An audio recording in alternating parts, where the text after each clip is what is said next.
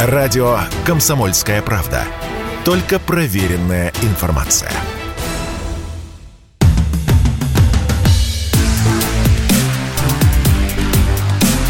Честное риэлторское.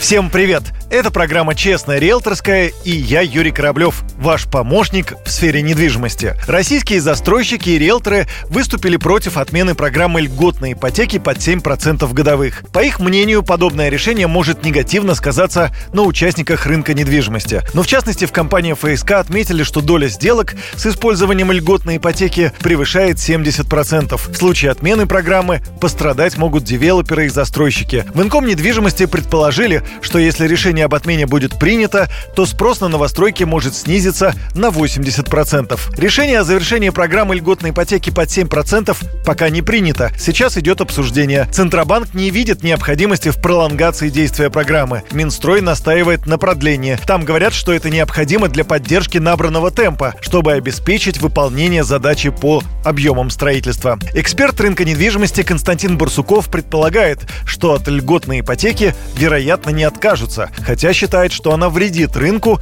и следовало бы программу закрыть.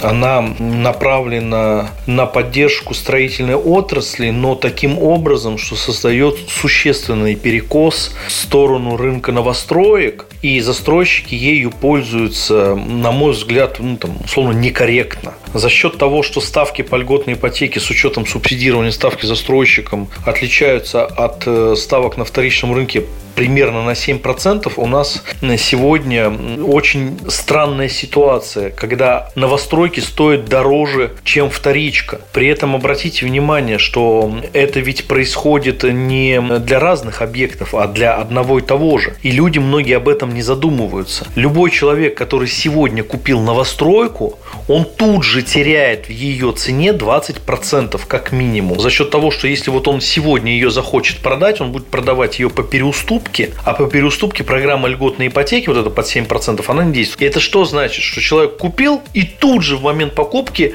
этот объект стал стоить на 20% дешевле. Если программу действительно не станут продлять, после Нового года все вернется к рыночным условиям.